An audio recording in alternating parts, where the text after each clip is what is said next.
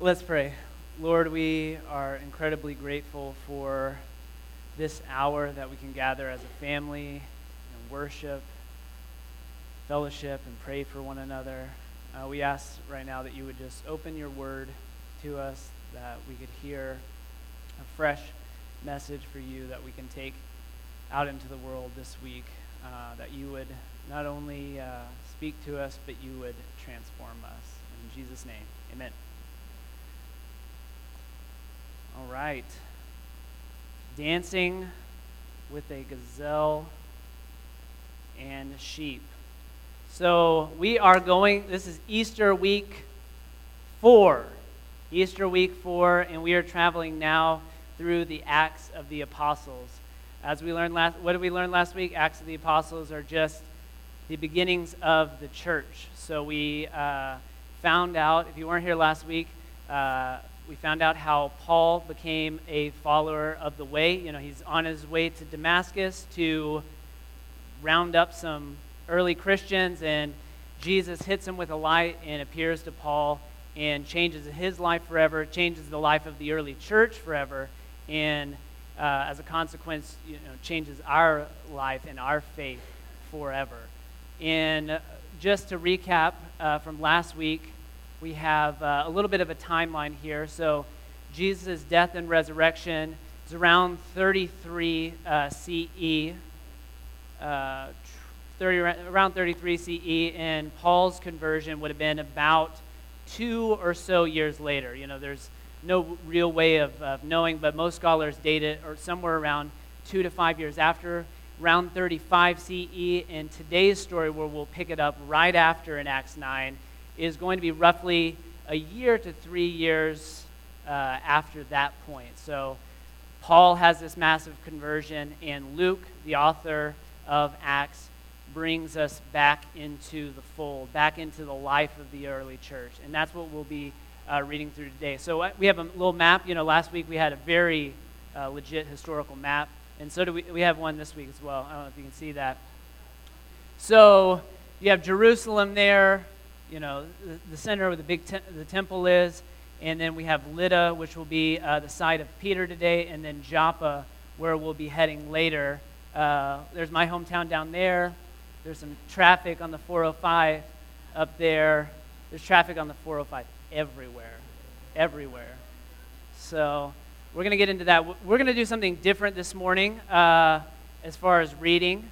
I want everybody to split off into groups of two or three, grab a Bible from the seat back in front of you. We ha- we'll have the scripture up here too in case you don't want to read a little print or don't have a Bible right in front of you. But break off for a second, groups of two or three, and I want you to read Acts 36 through 41. Some, some of them chapter it from uh, 31 to or 36 to 43. So Acts 36, 43 if your Bible chapters it that way. Take a couple minutes, read it with your neighbor out loud. Read it out loud, and then we'll come back. So we pick up the early church in Acts chapter 9, uh, verse 36. And let's just walk through this together since we've read it. All right, so Peter went with them. So uh, Luke throws us right back into the story. Uh, we, we transition from this epic moment with Paul, and we get back to Peter, you know, a central figure uh, in the life of the early church and a central figure in, in the book of Acts. So Peter went with them and immediately uh, entered the room. Oh, sorry. In a nearby coastal city, Joppa. All right, so Joppa is on the coast, like we saw earlier. It's uh, it's near Tel Aviv, if, if you know modern uh, Tel Aviv. It's near there. And uh, so he travels to Joppa. There lived a, uh, a what? A disciple. Okay, so he wants us, Luke wants us to know that uh, Tabitha is a disciple. Why might this be significant? She's a woman, right? So, you know, we, we only hear about Jesus's 12 disciples, all male. Uh, but Luke here says Tabitha, a disciple. Okay, so that is clear.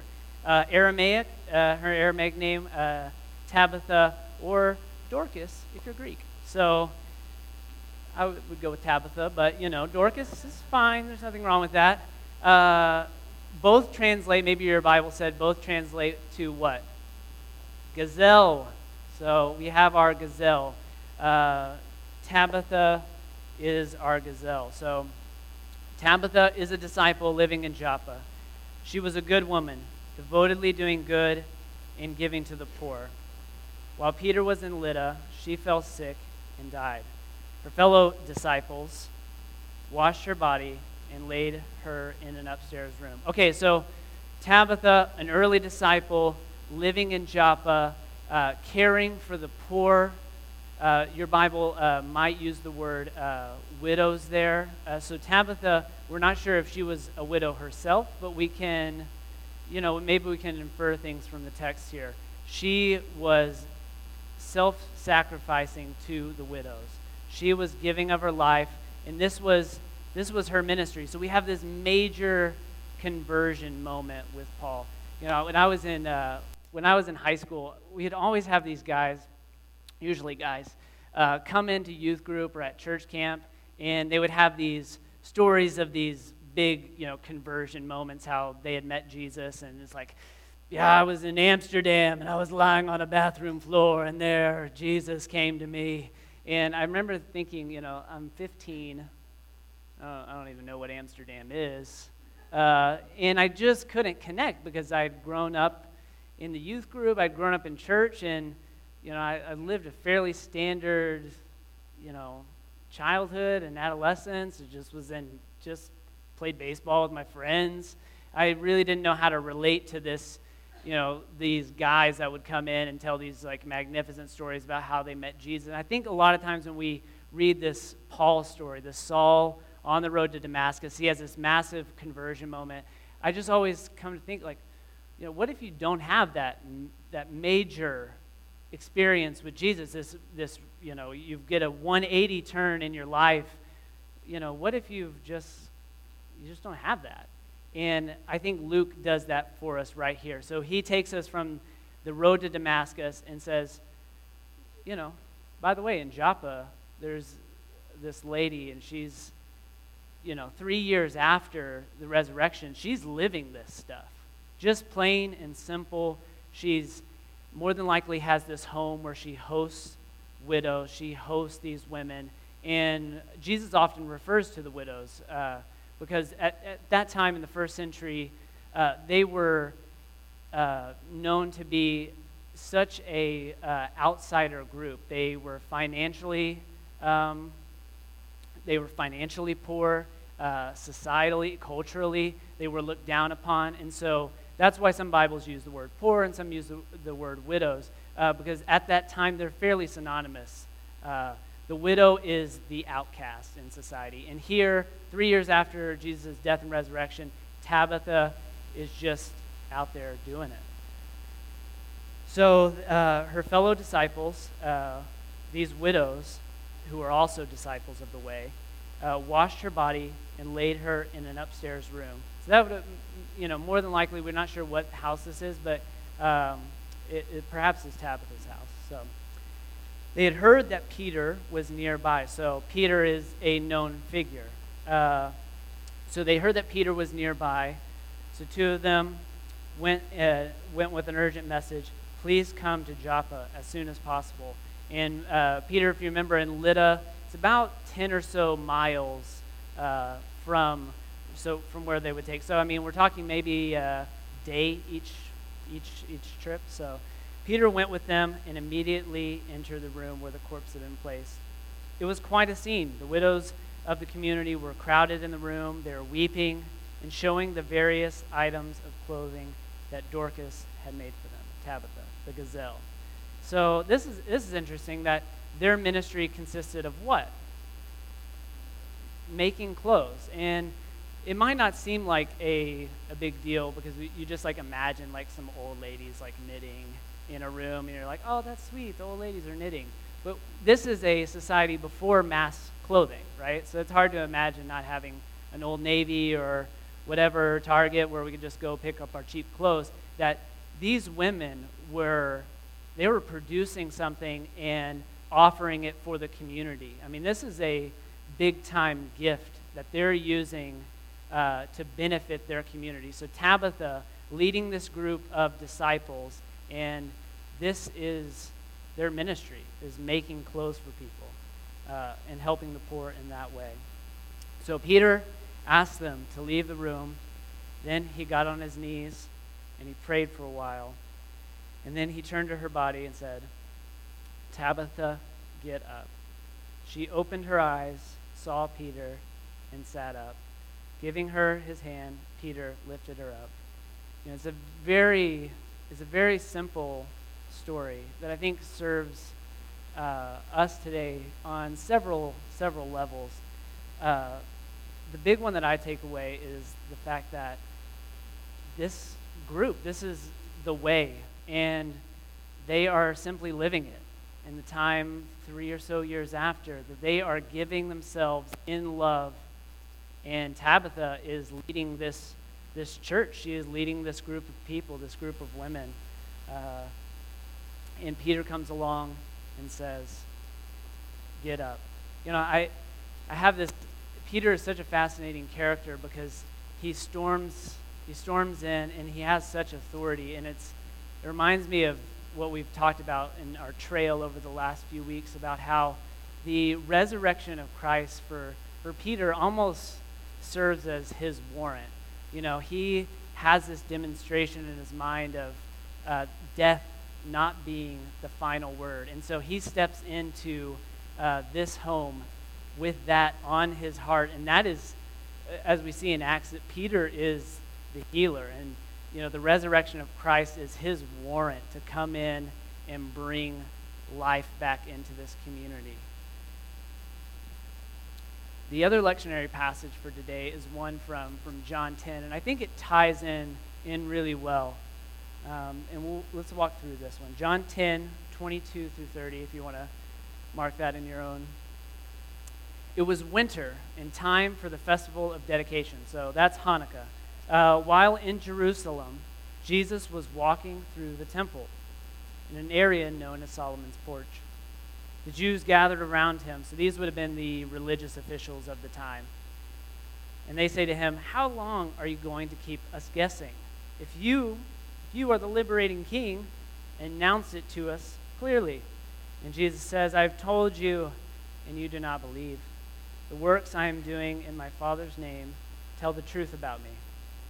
You do not listen. You lack faith because you are not my sheep. My sheep respond as they hear my voice, and I know them intimately, and they follow me. I give them a life that is unceasing, and death will not have the last word. Nothing or no one can steal them from my hand. My Father has given the flock to me, and he is superior to all beings and things. No one is powerful enough to snatch the flock from my Father's hand.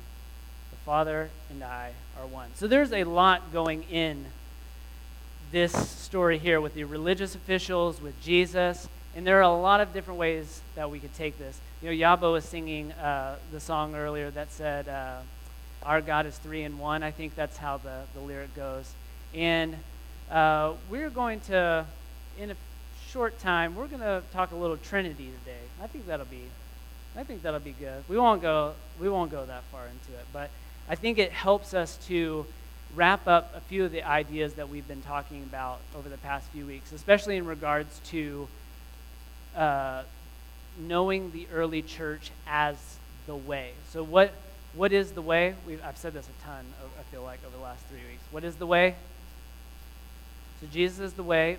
What is I mean, that is the, what the early Christians are known as, right? There's no Christian religion. I mean, we're two, three years in uh, max. So they are just known as the way. And, right, Paul goes last week, Saul, he goes last week to what? His religious officials and says, hey, I hear there's these guys in Damascus and they need to be locked up. Well, you know, they're just a faction of the Jewish religion at this point, and they call themselves the way. So it's this, their uh, religion essentially is characterized by their lives, right? So they're characterized by the Dorcases, the gazelles, the disciples just doing life together in, you know, simplicity, really. I mean, it's just a group of widows making clothes. But that is the gospel. I mean, that is what has transformed these communities.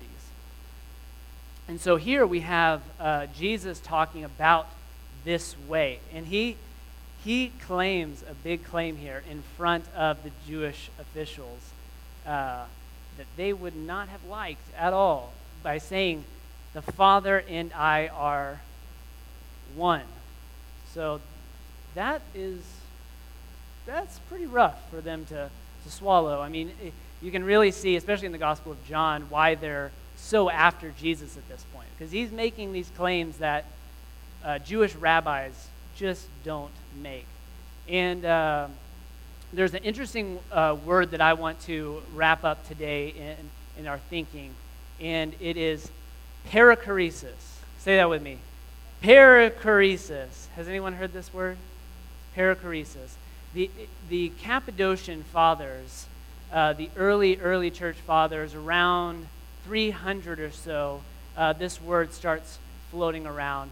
Uh, peri, meaning around, and choresis is where we get our word for choreography. And so what we get here is uh, to dance around, to incorporate around. And you see the early church fathers start using this term uh, as we develop the doctrine of the Trinity in early church history. So it takes, it takes the church about 300 plus years to really start grappling with this idea of Trinity, right? God three in one. It like still I don't even I still don't even really get it. So we have you know, what ends up being in uh, the Nicene Creed, early church history, they end up saying uh, one substance, three persons, right? What? what? One substance, three persons. That doesn't make any sense at all.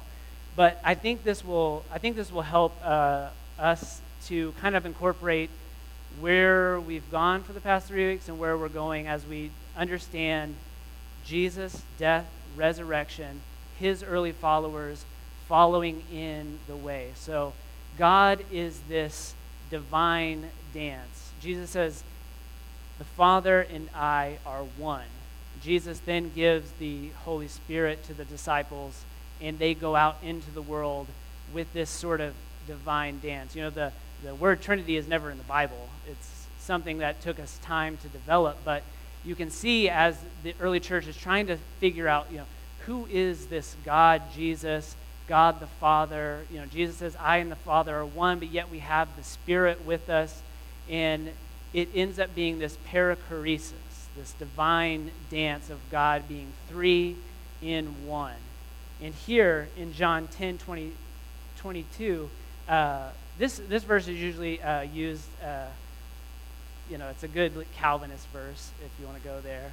It says, I have told you, talking to the religious officials, and you do not believe, right? So Jesus makes this distinction between the religious officials not believing, and you think, that seems really harsh, Jesus. I mean, you know, you're supposed to be all about inclusivity. He says, The works I am doing in my Father's name tell the truth about me, but you do not listen. You lack faith because you are not my sheep. So, you know, Jesus is separating here the religious officials and then people who he calls his sheep and I was talking with Rose, and Rose was like, I don't like Jesus the shepherd. He's, I'm not a sheep. I'm, I'm a lone wolf. You know what he said? Okay, she's a bear. But you get this idea where you're like, I don't want to, like, sheep are kind of known for being these, like, really dumb animals that sort of just, like, blindly follow their master. But that's not the point Jesus is trying to make here. And I don't think he's trying to be exclusive either. So he's not saying, oh, all my followers are just a bunch of idiots and they just follow me. No, it's not, it's not the point he's trying to make here at all. I want to propose this morning of whether he's saying, Are you dancing with me? Are you a part of this divine dance? Father, the Son, the Holy Spirit, all moving in this self offering love, this mystery that we call life of the people, the faith community, the way. I mean, all of these terms are sort of tied up together. I keep doing this because I don't know what else to do with my hands while I'm describing this. But you understand it's this flow, it's this rhythm, it's this dance. You know, a lot of people, whenever uh, I know it's certainly true for me, whenever I have an experience that I can't put into words, it's, it's like I'm being caught up in something that's bigger than myself. We, you know, we go on mission trips, we, we, uh, we help uh, the poor, and we have this sense that this life, this thing that we are called into, is, is way bigger than any one of us. It's way bigger. It'll last. Uh, it was here before we got here, and it'll still be here whenever we're gone. It's this divine dance that we have an opportunity to be a part of. It's the divine dance that Dorcas, the gazelle, was, was doing in Joppa, just a small coastal city. She was giving of herself in the way that she knew how. That was making clothes. That was uh, welcoming in. Uh, you know, she had a Jewish name and a Greek name. That maybe because she was both uh, you know, you know, teaching the gospel and opening her home to both Gentiles and uh, people of the Jewish faith. She was opening up her home, and that was her way of, of dancing. And I think that's our charge for today is to, to ask ourselves and to pray about what, how, you know, what is my, what is my dance? What is my participation in this, this divine dance that we all individually have the opportunity to participate in. That God is calling each one of us in our own ways, using our own gifts. You know, maybe you're good at making clothes. I'm not. I don't know how to sew. But whatever it is for you, we are all called into the divine dance to hear the voice of the shepherd. And there, uh, go forth into the world and just dance. Figure it out, you know. Uh, that's the life of the faith. Let's pray.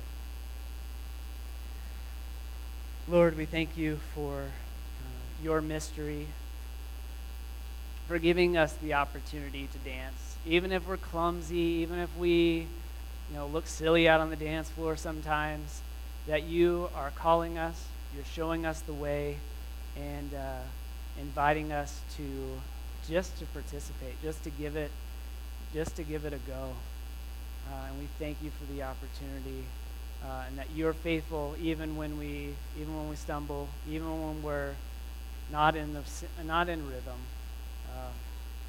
That you love us, that you still call us, uh, and that we just have the opportunity in our short time uh, to dance together and figure it out as a faith community here in 2016 what that looks like. We are so blessed and we are so grateful. In Jesus' name we pray. Amen.